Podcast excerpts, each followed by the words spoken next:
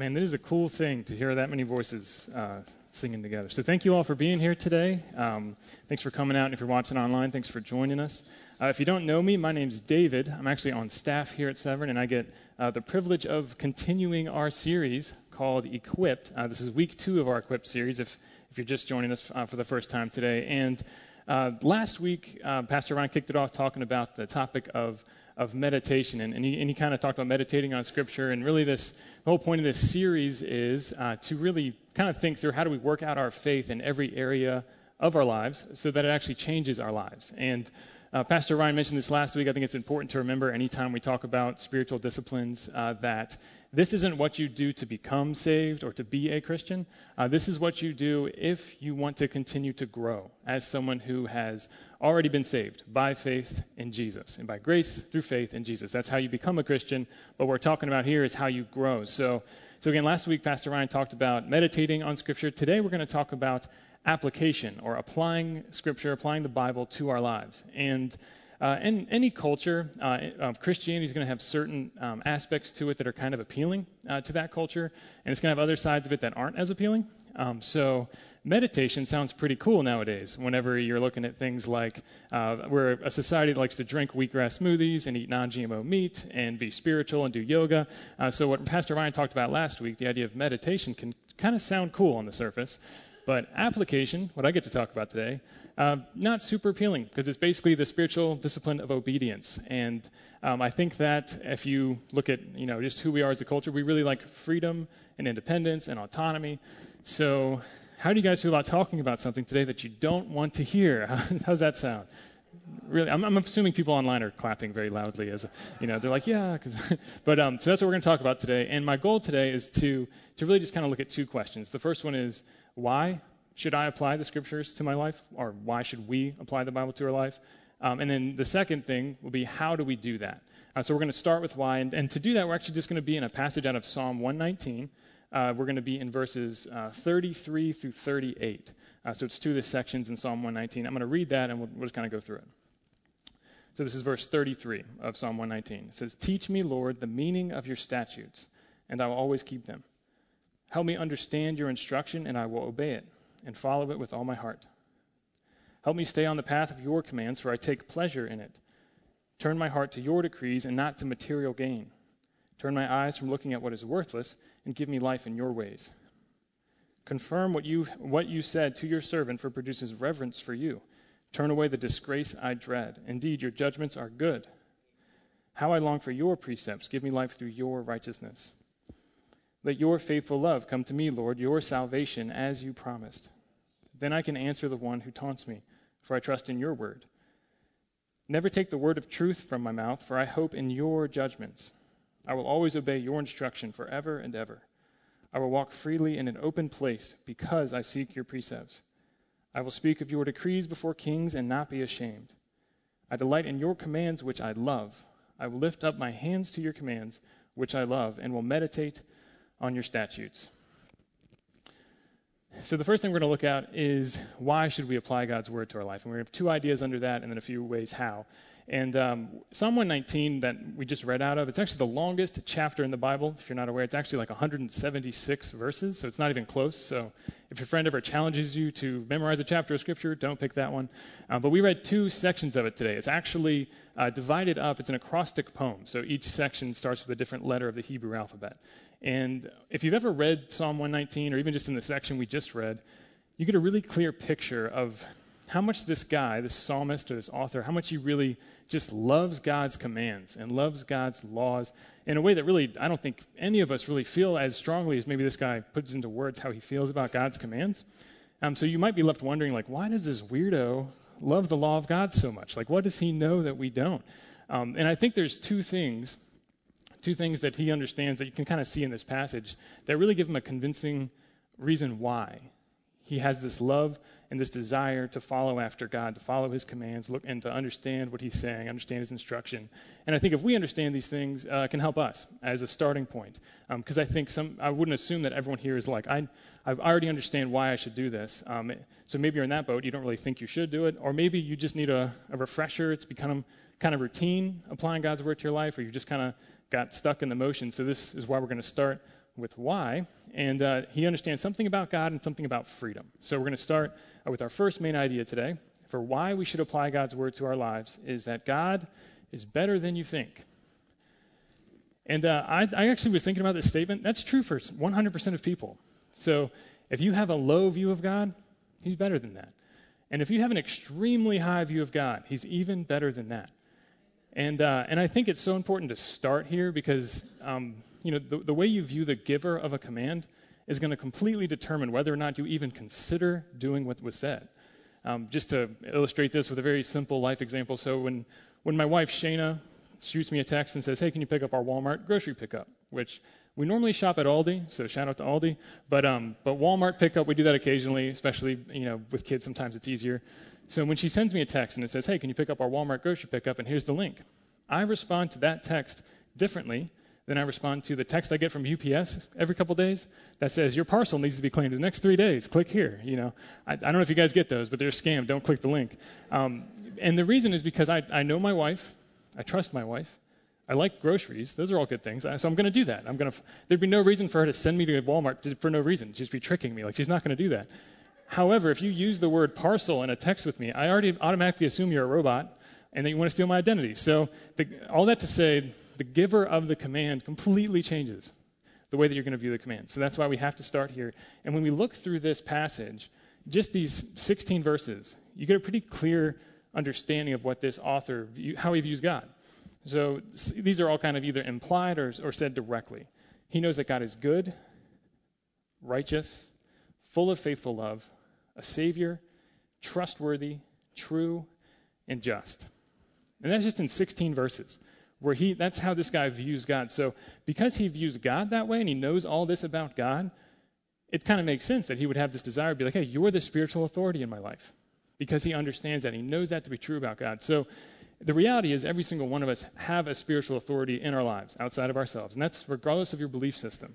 And even as a Christian, we can have other spiritual authorities that, that vie for that place of ultimate authority in our life, where we'll apply their law to our life instead of God's. Um, and you even see this in the psalmist, which is pretty cool. Like, he sounds like this unhuman person who just loves God's laws. But in this psalm, in verse thirty-six and thirty-seven, he says, turn my heart to your decrees, and not to material gain.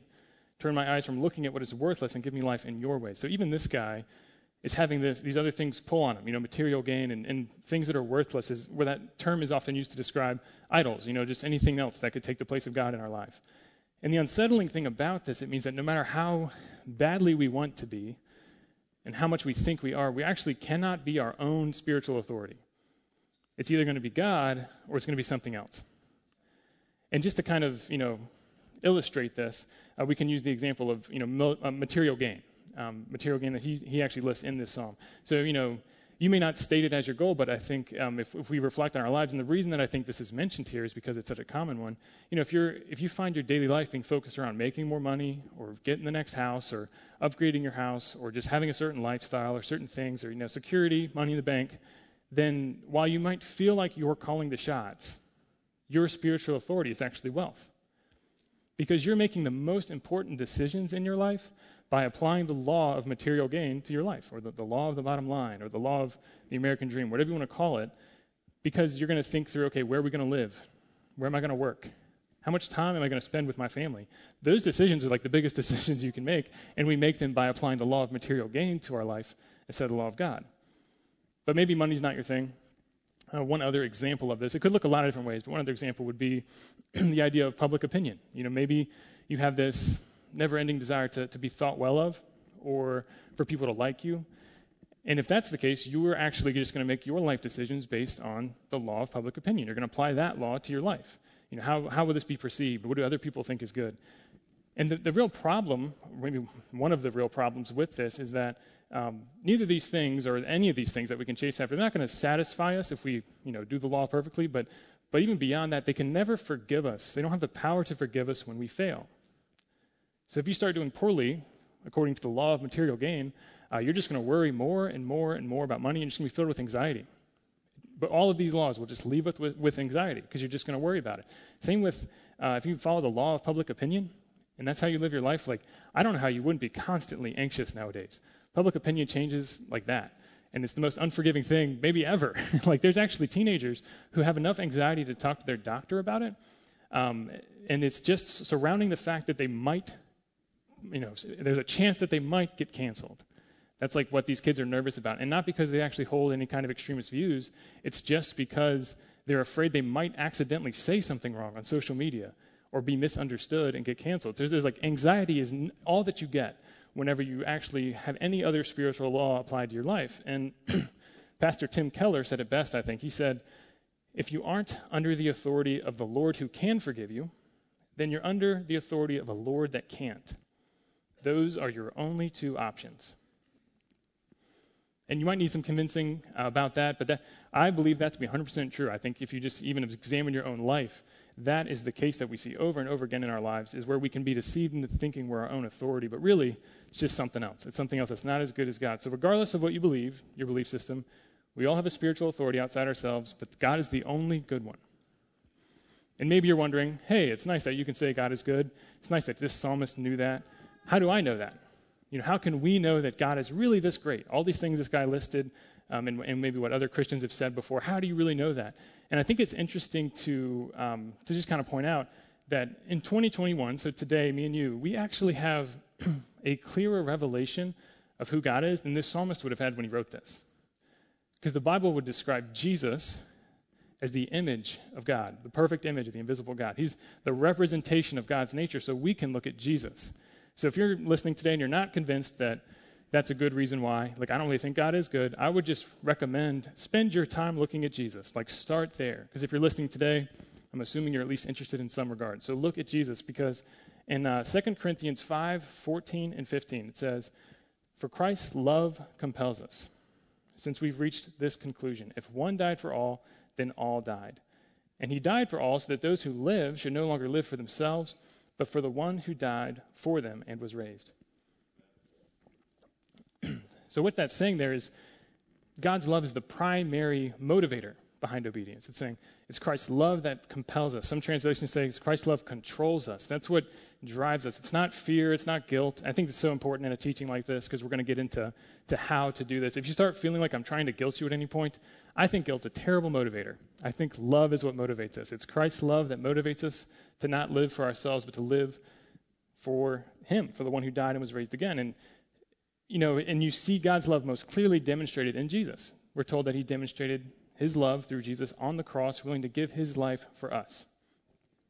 So the reason why we should, the first reason why we should apply God's word to our life is that God's better than you think. The second reason why we should apply God's word to our lives is because freedom is different than you think. So again, I mentioned this kind of in the intro, probably one of the main reasons that the idea of obedience or, or scriptural application, you know, submitting to the authority of the Bible, whatever you want to call it, the reason that's really unappealing to us is because we like autonomy. You know, we like to be free. We like independence. Um, but we read in verse forty-five uh, something that's a little bit interesting, I think. So again, this is still Psalm one nineteen. In verse forty-five, he read, I will walk freely in an open place because I seek your precepts. So what we see here, you know, we so often think of freedom as like the absence of restrictions. Um, like that's how we'll kind of the idea that might jump in your head when you think of freedom. But what we see here is interesting, because he's saying he's found freedom because of God's rules, because he's submitted to God's authority and his commands. He's actually found real freedom. You know, it sounds really backwards to us, but but I would actually I would actually argue that you you understand this, and we understand this pretty well in like the physical world. I think we have a harder time when it's like a spiritual authority type thing. But um, for example, um, we understand that you could have a diet with no restrictions if you wanted to. You could make the decision as an adult, I'm going to eat whatever I want. But if you chose to eat donuts for every single meal, or honey buns, me and my brothers were talking the other day about how terrible honey buns are for you, but how good they are, like how delicious they are. So if you ate honey buns for every single meal, um, because, hey, no restrictions, I want to be free, what's going to happen is very quickly you're going to be enslaved to your physical body deteriorating, because you're designed, your body, we understand this, we're designed for certain nutrients to keep us healthy, to be able to be, have a, you know, the freedom of health and be able to move about and do what we want. But if all you eat honey buns and say, no restrictions, I'm free, you actually end up being enslaved to that. Because the, the idea here is that freedom's not found in the absence of all restrictions. It's actually found in, in following the right ones. And we can see this other areas, like you think of a fish, you know, like fish in the water. They can swim, they look beautiful, they look happy. But if you were like, that poor fish, he's restricted to water, and you scooped him out on the ground, like what's going to happen to that fish? Like he's not going to be okay because you'd be going against the design of that fish. And again, freedom's not the absence of all restriction, it's following the right ones. And in the same way, when, when God gives us something in his word that he says, hey, this is a command or this is what you should do, he's not just arbitrarily telling us some rules that he thinks are cool. He's actually revealing our design to us. You know, he's the designer, and he's saying, so for example, if he says, hey, forgive one another, he's not just saying that because he likes the idea of forgiveness, or he had like a rule sheet and there was a blank spot, and he's like, I don't know, forgive. Let's put forgive there. You know, he's telling us that because he knows if we don't forgive one another, we're going to destroy ourselves, we're going to destroy our relationships, and our, our societies are going to fall apart. He knows that that's how we're designed because he made us. So that's the idea here, and and whenever we live through our version of freedom, which is no restrictions, or what we think is no restrictions, we just end up again with anxiety and self-centeredness and broken relationships because we're just reaping the results of going against our design. So he's not just some dictator saying, these are what the rules are. He's showing you, I made you. This is how you have real freedom. He's calling us, you know, into real life, into joy. And he's saying, hey, think of marriage this way. You know, think of yourself this way. Think of other people this way. And what's crazy is when we refuse to do that as a follower of Jesus, or even as someone who isn't, when we refuse to do that, we're saying, we're saying, no, God, no, I think freedom's this way. I'm gonna, and what it ends up being is, I'm gonna listen to this spiritual authority over you. I think they know better. They know where freedom is. And then we're, we're just rejecting the designer, saying, I understand better how you made me. So those are the two reasons I wanted to start with for why. There's obviously, you could talk about that stuff way longer. Um, You know, because God is better than you think, and freedom is different than you think. Those are kind of two reasons why I wanted to look at. And I'm going to have a few a few points. I actually have five main points today. I've never had more than three. So so I have three ideas on how we can do this. So um, so how do we actually apply this God's word to our life if we think, okay, maybe I should do it? How do we do it? And uh, the first thing we need to do is, number one for the, the how list is get in the arena. So all through this passage, we see this psalmist saying things like this in regards to God's law. It's kind of intimidating. He says, I will keep them. I will obey and follow with all my heart. I will always obey. I will speak of your decrees before kings and not be ashamed.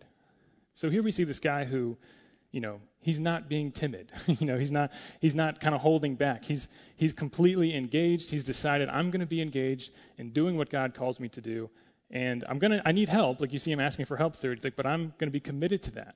You know, he's not sitting on the sidelines. He's engaged. He's in the arena. Excuse me.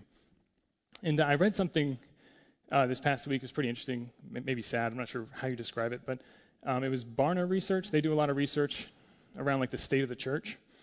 And it was a pretty recent one, and they said that the, the stats came out to about two-thirds of people who identify as Christian in America um, qualify under non-practicing. I'm not sure what that means. So like one-third of people who say they believe this life-changing thing, only one-third have actually had their life changed by it, where it's actually something where they practice what they preach. And and to kind of give this more maybe a realistic view of this stat, like I think stats only tell you so much. I think there's a lot that plays into that number. For example, you know, we still have cultural Christianity to a degree in our in our country. So you have some people who would on a test say, I identify as Christian, but that's just because they were born into it. You know, it's like, this is my family's belief, or I live in the South, so that's what I, I'm a Christian, or I'm, you know, Republican, so I'm a Christian. They just put that down for that. But then for the rest of the test, they, they're not going to answer in any way that would qualify them as practicing. So I think that's part of it. Um, I think another part of it is just the consumeristic culture we live in. I think we live in a culture that we enjoy, and we've gotten used to watching other people do things instead of doing them ourselves. Um, case in point, no no shame if you do this with your kids, but kids watch other kids play with toys, and like like like at least play with a toy yourself, you know. But like but that's just the that's the consumeristic culture that we live in, where that's kind of normalized. So I think that plays into it. And this isn't an, an exhaustive list, um, but also just so you understand, I'm not trying to guilt you with this uh, self-reflection question I'm going to ask next. I think a big part of this is church leadership. I think when you see something in a culture or in a whether it's a church culture or a country, it comes you know top down. And the, the Bible would say that church leaders, people on staff, people who work at a church, like kind of how that would qualify nowadays, one of their primary roles is equipping believers to get off the sidelines, to get in the arena, to be engaged. So, so I think there's responsibility here too, like with me. So, so I don't think, uh, don't want you to feel like I'm guilting the people sitting in the in the in the chairs today or watching online. Um, but I have a question for you. I wanted to ask. So, we'll do like a thought experiment. Uh, think of the last time that you raised a concern about a church you were a part of. And I'll caveat this as well. I think there are valid concerns, and they should be talked about, really at every church, because we're made of people. You know, it's just people are not going to be perfect, so there'll always be concerns. But whether it was here or somewhere else, uh, not just a church you were visiting, but a church that you would call, like, this is my home church. So think about that last time you raised a concern, and think through how you phrased your concern. Did you say, they need to do this or that, or they don't do this enough? Or did you say, we need to do this or that, or we don't do this enough? So to kind of clarify this, and again, I'm not trying to guilt you. I want to make sure that's very clear. This is a, a thought experiment to help us think through where we're really at, where we're really at with this as far as being in the arena. So I think sports can be a useful analogy here. So think of a football team. When the team is doing well, fans will say things like, we're looking good. We're going to win it all this year.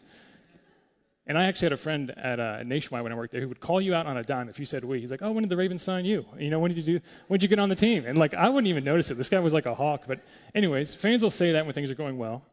But when things change and start going downhill like they normally do for almost every team in the league, they will start saying things like this. Man, they are terrible. Like, they need to get their act together. What are they doing? You know, so fan language can change depending on circumstance, how things are going. However, if you talk to the players or you hear the players talk when things are going well, they're like, hey, we're doing good. We got to keep it up. You know, keep up the momentum. We're doing great. But when things are going bad, it's we need to make some adjustments. You know, we, we got to figure this out. We got some work to do.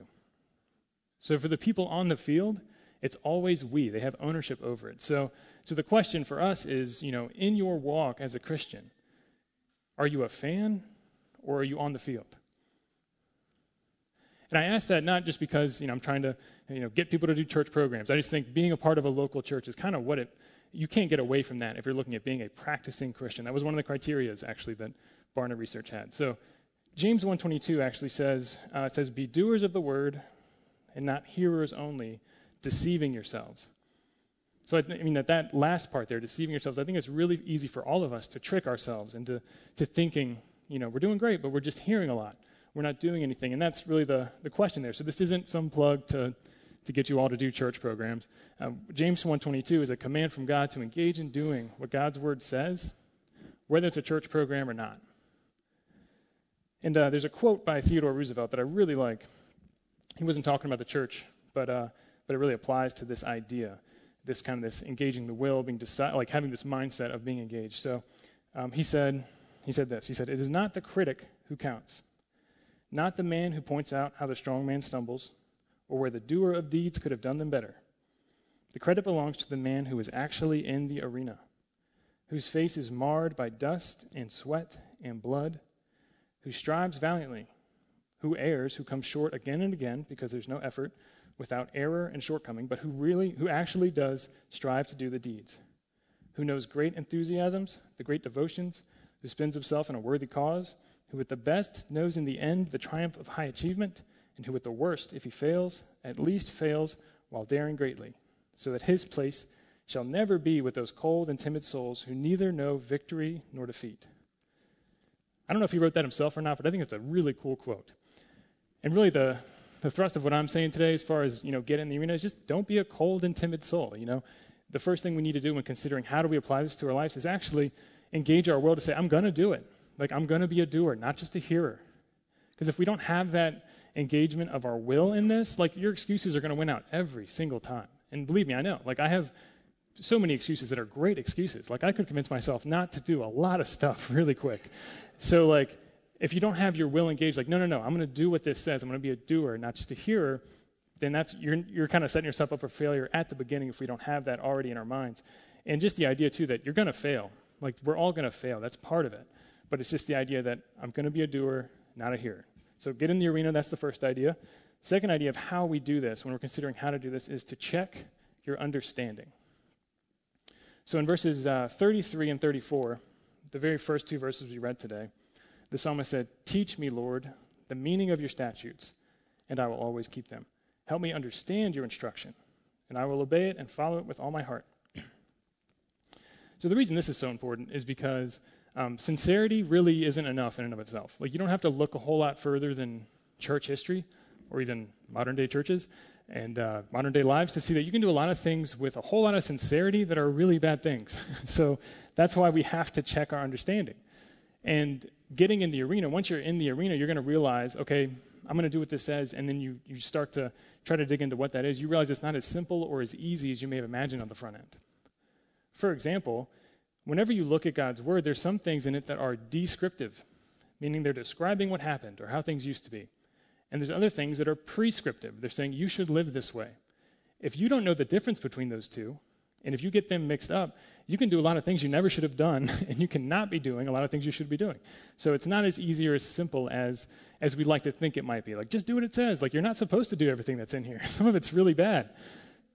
So that's all that's all the point there is. You have to check your understanding, and it takes humility. You know, you have, this has to be a constantly, a constant thing that we're always doing as we're in the arena, because you know, once you're in the arena, you have to be there first, because if you wait till you understand everything, you're never going to move. But if you're always moving and you never check your understanding to make sure you're actually going in the right direction, you're just going to go further and further off the rails. So it's both. And I think, like, don't fall into this false dichotomy that we can so often create in the church of, you know, it's either Bible study or people who actually do things. You know, like, it's nuts. There's a false dichotomy. We created that. Because if you really believe and, and you actually care about what this book says, uh, it's going to move you to action. Like, if you're someone who's all about Bible study, like, you have to do what it actually says. Study James one twenty-two. You know, it says be a doer. But if you really care about helping people and being active and, and being on mission, then you're going to need to check this book to see how to do that. Even the command as simple as love your neighbor. Like, what is love? You ask ten people on the street, you'll get ten different answers. This book can tell you what love is and what it actually looks like. So we have to constantly be doing that, constantly checking our understanding and being a humble, informed doer. Um, so checking understanding can take a lot of different forms. In, the, in this psalm, we actually see he's praying. You know, he's asking God for understanding. He's seeking God's precepts. That would be like reading the Bible. And he's also meditating, which we talked about last week. So it's cool. You see all three of those in that little section. Uh, but one thing that's not mentioned that I think is is vital to bring up, because it's not explicitly mentioned in the psalm, um, but psalms were a, they were always read and sang corporately. It was always in a group of people. It was always with community. And that's that's the, po- the one thing I want to point out is that one thing vital to checking your understanding is other believers who are in the in on the field, in the arena with you, who can challenge you and hold you accountable and encourage you and give you ideas about, like, how, how do you love your neighbor? Like, what do you do? They can also give you lots of opportunities, because there's bear with one another, forgive one another, those kinds of commands. Those are really easy to get opportunities for if you start hanging out with other people. You know, like, I'm going to have to bear with some people. So always having other people in your life who you can say, hey, man, like, can you check my understanding on this? Can you, you know, can you come into my life and maybe even tell me this is the direction I want to go? Do you think that's a good idea? And actually not asking just to get a compliment or aff- like fake affirmation, but to actually say, I might actually change my decision based on what you tell me. Like, that sounds so weird to me. Like, I don't normally do that. But that that's what the Bible would call wisdom, you know, like bringing other people in. But we'll so quickly individualize this process of checking our understanding. We'll be, we'll be like, oh, I don't understand this. I'm going to go in my room, close the door, lock the door, read a little bit, come back out and tell people what I've learned. And that's good to do self-Bible study. But if you don't first ask your friends, hey, I think I've learned this. What do you think? You could start believing some crazy things. Like, we can come up with crazy ideas when we isolate. So checking your understanding, lots of ways you can do it. Community is a vital part of it.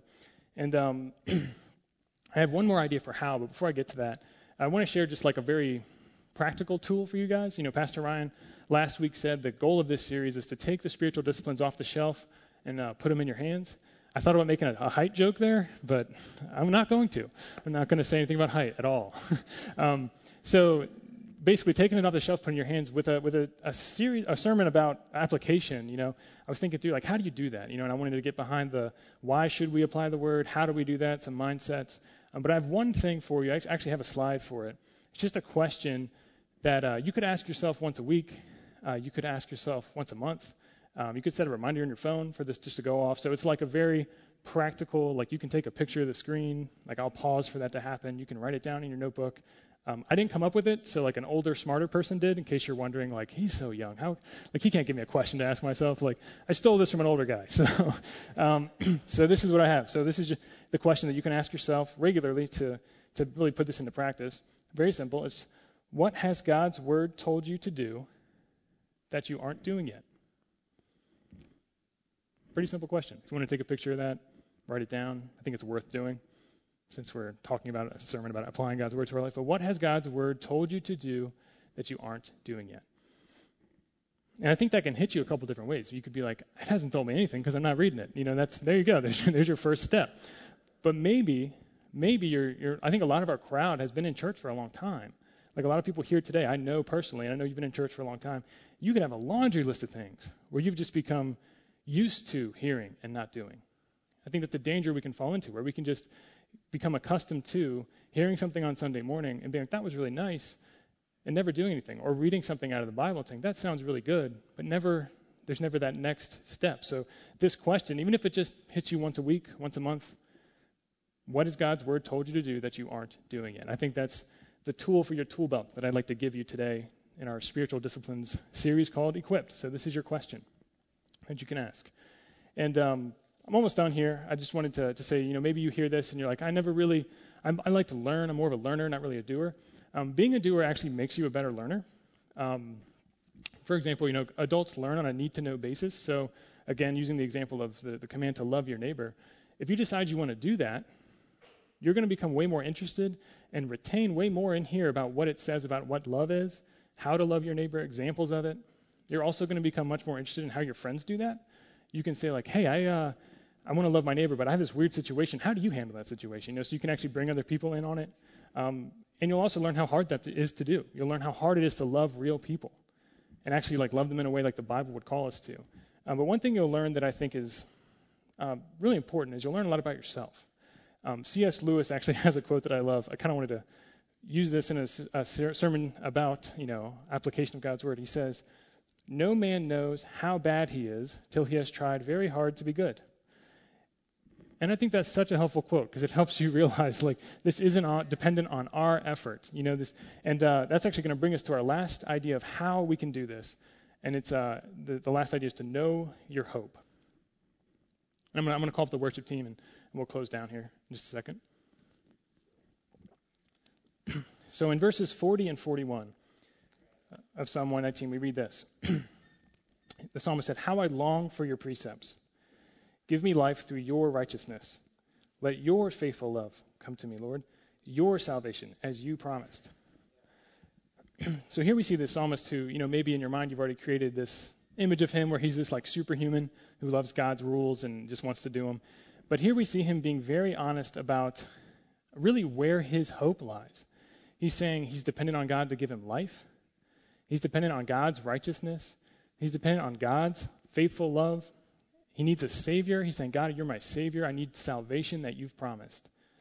And what that shows us is that this guy's hope, even though he was so determined to do what God told him to do, and he loved God's law, his hope entirely rested on God. And that's where our hope has to be if we're going to do this, if we're going to actually try to apply God's word. Because the way that we know, again, all those things that he said, you know, that salvation that was promised, that's accomplished through Jesus. You know, we have to look back to Jesus as our hope. And it's not only that our, like God's faithful love is most clearly demonstrated in that, most clearly demonstrated in Jesus on the cross, becoming sin for us so that we can be made righteous, and being rejected so that we could be accepted. And if if you don't recognize that that you're already accepted because of Jesus, you'll never be able to to apply God's word to your life in a way that's honest, where you can actually be honest about your faults and your shortcomings, or that has any sort of hope in it. Because you're going to always feel, again, like when we follow any other law, we're going to feel anxious, and we're going to feel like we don't measure up and wonder if we do. And if you start doing good, you're going to get prideful. So this is where we have to be focused on, because there's no way that obeying God's commands becomes a delight unless you know that you're accepted and you cannot be condemned because of what Jesus has done.